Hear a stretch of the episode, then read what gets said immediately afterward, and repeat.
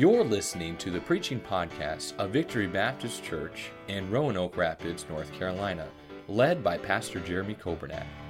It is our desire that you will be helped by this Bible message.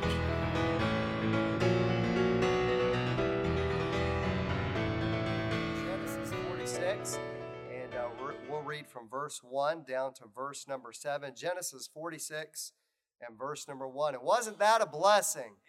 Amen. And I've been working with uh, those guys, and I think they did a good job. I'm working with the piano player, and amen for that. And of course, if you know me, you know I'm just kidding. I didn't didn't work with any of those folks there. Amen. Genesis chapter 46 and verse number 1. The Bible says, And Israel took his journey with all that he had, and came to Beersheba, and offered sacrifices unto the God of his father Isaac. And God spake unto Israel in the visions of the night, and said, Jacob, Jacob. And he said, Here am I. And he said, I am God, the God of thy father. Fear not to go down into Egypt, for I will there make of thee a great nation. I will go down with thee into Egypt, and I will also surely bring thee up again. And Joseph shall put his hand upon thine eyes. And Jacob rose up from Beersheba, and the sons of Israel carried Jacob their father, and their little ones, and their wives, in the wagons which Pharaoh had set, sent to carry him. And verse number six, and they took their cattle and their goods, which they had gotten into the land of Canaan, and came into Egypt, Jacob and all his seed with him, his sons and his sons' sons with him, his daughters and his sons' daughters, and all his seed brought he with him into Egypt. Amen. Thank you for reading that scripture. Let's pray. Lord, we love you. We pray your blessing now upon these moments as we look at your word. Lord, we need to hear from you.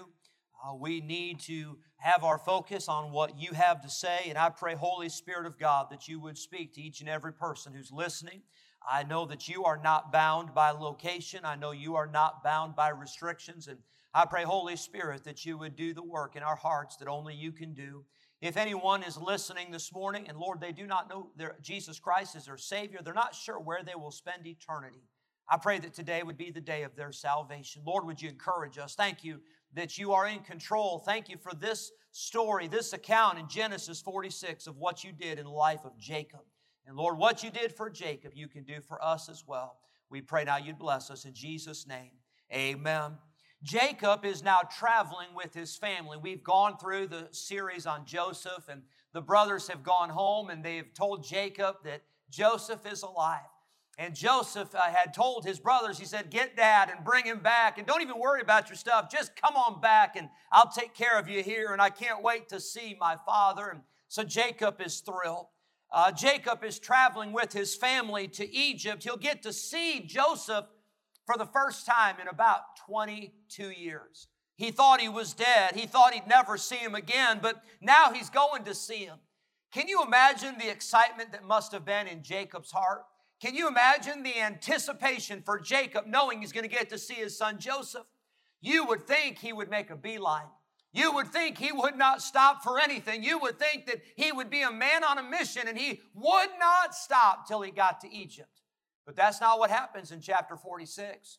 He's on his way to Egypt and he makes a stop. He makes a deliberate stop. He makes a purposeful stop in Beersheba.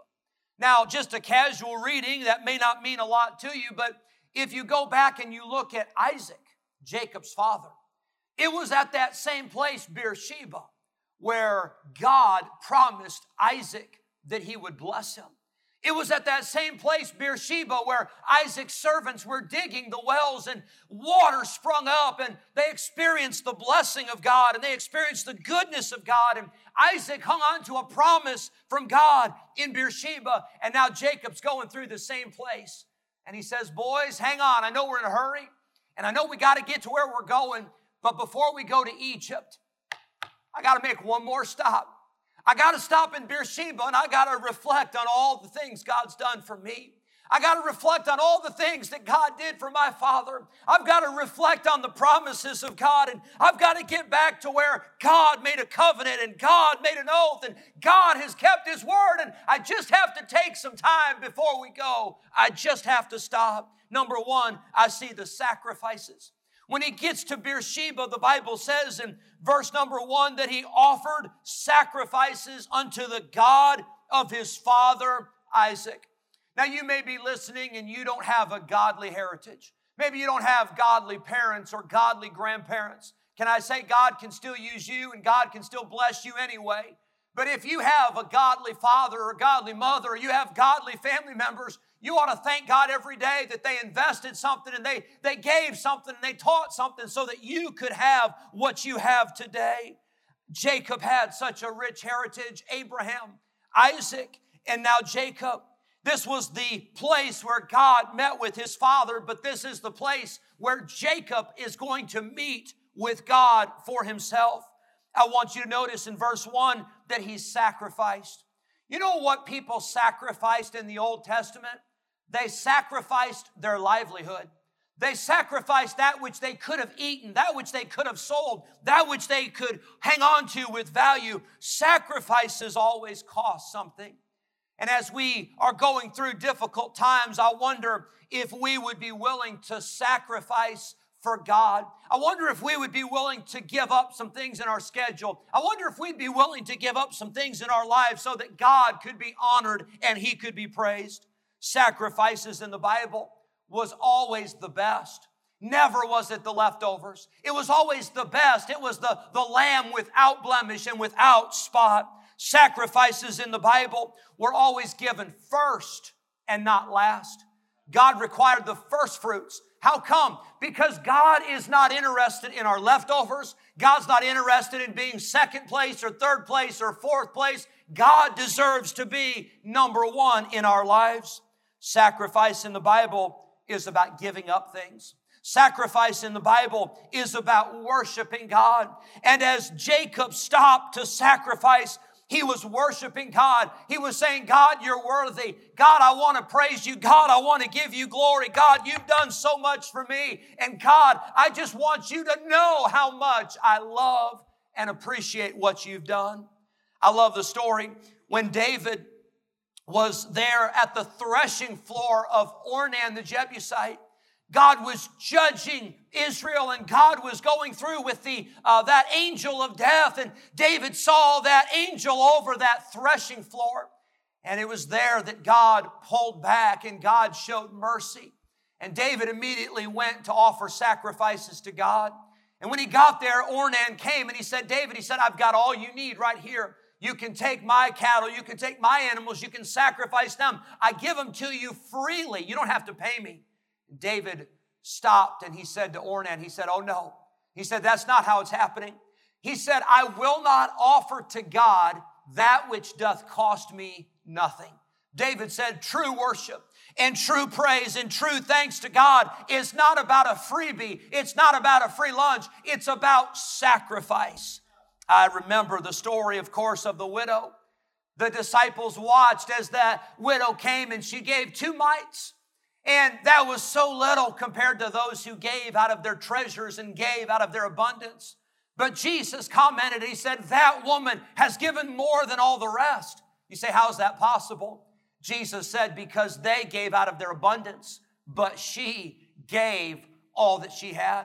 Friend, I want to tell you, God deserves our sacrifice. You say, well, Pastor, how much do I have to give to go to heaven? How much do I have to give to get in good with God? You could never give enough.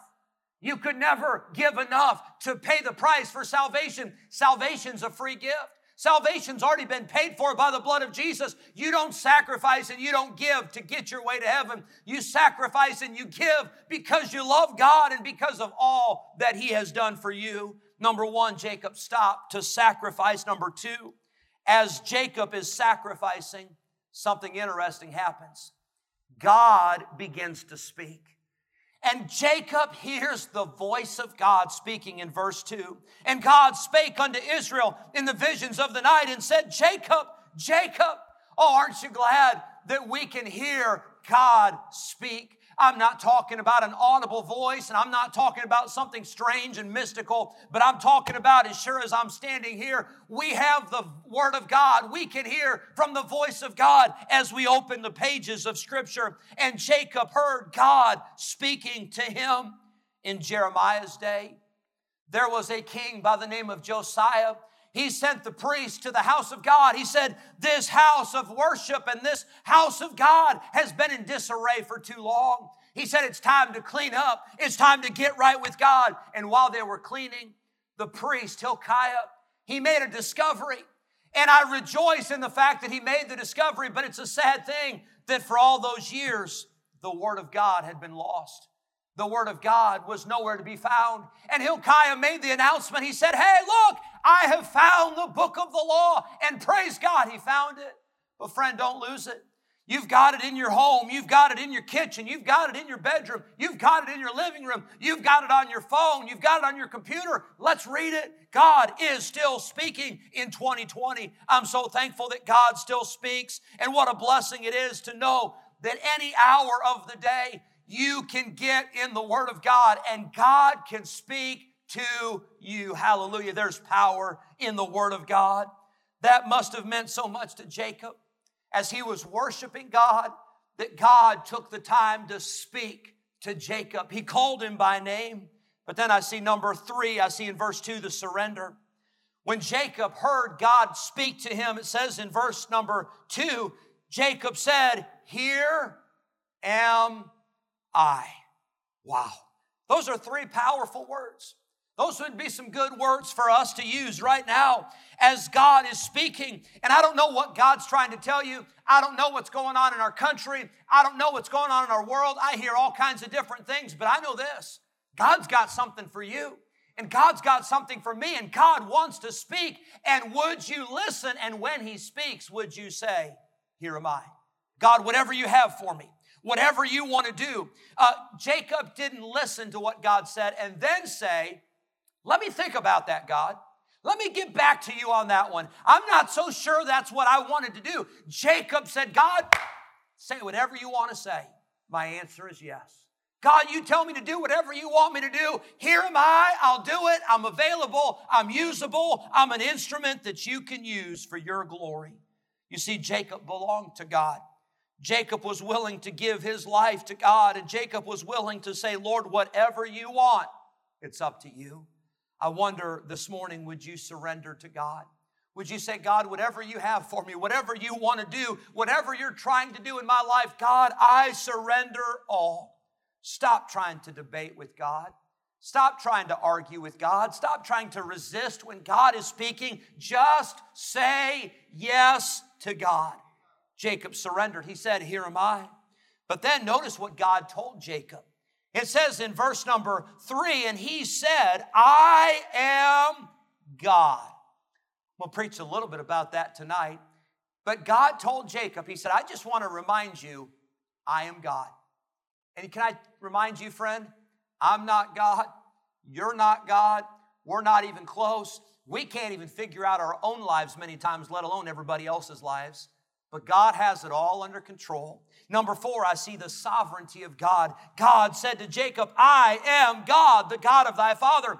Fear not to go down into Egypt, for I will there make of thee a great nation, and I will go down with thee into Egypt, and I will also surely bring thee up again. Can I tell you, God was in control of Jacob in Canaan, but God was also in control of Jacob in Egypt. Now, Jacob was not in control. Jacob was about to be removed from his comfort zone. Jacob had not been to Egypt before. Jacob did not know the language. He did not know the customs. He did not know the culture. As a matter of fact, the Bible tells us in this chapter that Jacob was a shepherd, and shepherds were an abomination to the Egyptians. You talk about a duck out of water. You talk about feeling out of place. Jacob was going to Egypt and they hated shepherds there, and that was his life. But you know what God said? Don't worry about it. Don't fear. You go down into Egypt because I'm going with you. And I'm not just going with you, I'm to take care of you. I'm to make of you a great nation. You see, Jacob may have felt like he was limited to his region and he had control in his area, But God's control was not limited to a region. God's control is worldwide. God's control is universal. God's control is forever and ever. And Jacob had to rest upon the sovereignty of God. Can I remind you this morning that our God is a sovereign God? He's in control. He not only knows what's going on, but he has authority over everything that takes place. He is never caught off guard. He's never surprised. He's never nervous. He's never worried. And that's the God that you and I can trust to take care of us. Number five, I see the sons of Jacob and their families. Jacob and his sons take a trip. They take a trip uh, to Egypt, but before this, his sons had already been back and forth to Egypt. Before this, God had already protected them. Before this, God had already protected Benjamin. Remember how nervous Jacob was about sending Benjamin? God took care of Benjamin. God had taken care of Joseph. Joseph was in prison. Joseph was a slave. Joseph was falsely accused. God took care of Joseph. God had taken care of Jacob and his sons. And now they're all making the trip. And God says, Don't worry. I will take care of you, and I will bring you down safely into Egypt. I want you to notice verses 26 and 27. God said that He would take care of them. In verse 26, it says, All the souls that came with Jacob into Egypt, which came out of his loins, besides Jacob's sons' wives, all the souls were three score and six. And the sons of Joseph, which were born him in Egypt, were two souls. And all the souls of the house of Jacob, which came into Egypt, were three score and ten. And every one of them is listed by name in this chapter. Now you say, what does that mean for me, Pastor? What does that do for us? Well, I'll tell you what it does for us is not only can God take care of you, but God can take care of your family. God can take care of your children. I pray in this auditorium many times throughout the week, and many times I'll call the names of our members and especially where you sit.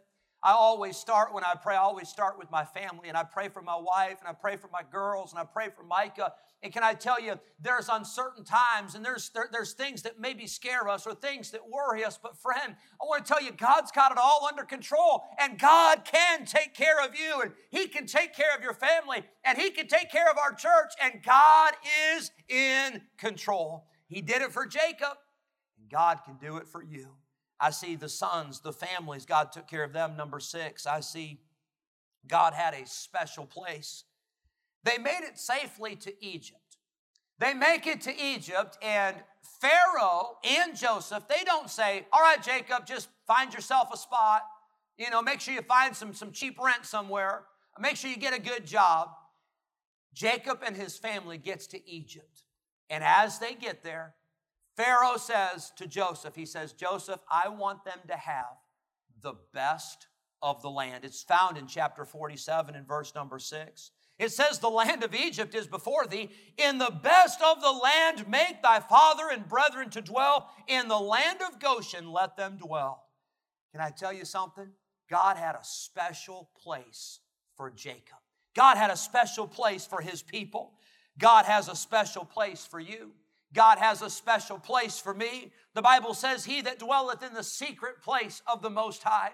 God has a special place for you in His presence. God has a special place for you in your family. God has a special place for you in the church. And God has a special place for every one of His children in heaven. Jesus said, I go to prepare a place for you. Aren't you glad that God has a special place for you? God has a refuge for you. God has a hiding place. God has a secret place. God has a place where you will be all right. Hallelujah for that. John chapter 14, Jesus told his disciples they were worried. And Jesus said, He said, Let not your heart be troubled. Ye believe in God, believe also in me. In my Father's house are many mansions. If it were not so, I would have told you, I go to prepare a place for you. And if I go and prepare a place for you, I will come again and receive you unto myself, that where I am, there you may be also.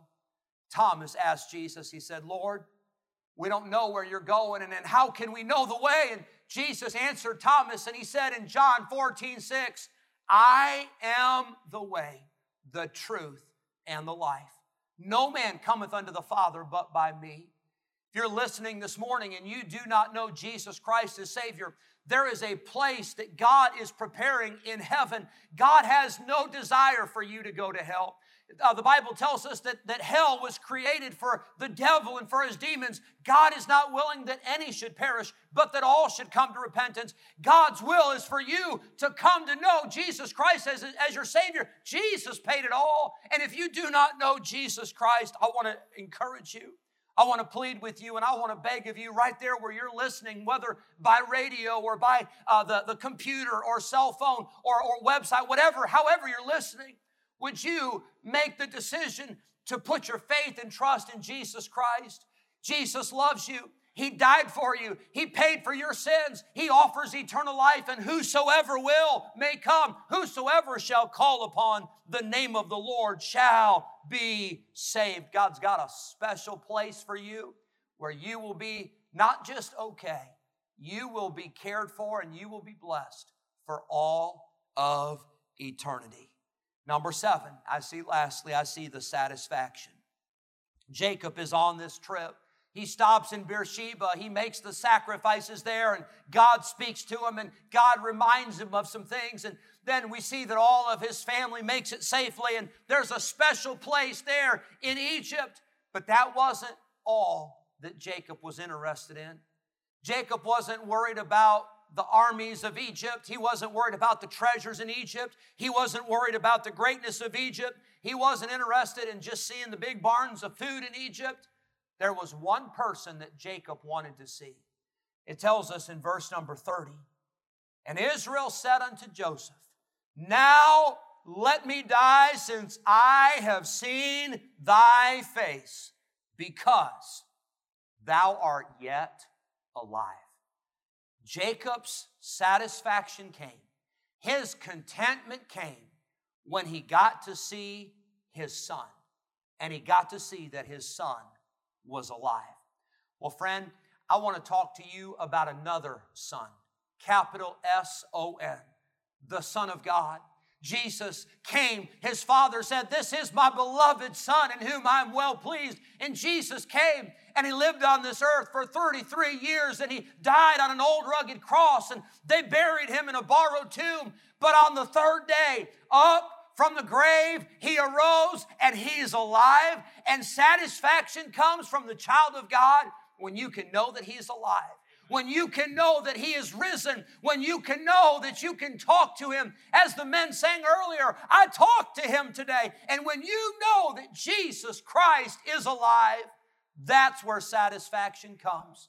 We're finding in our nation there's a lot of things we don't really need.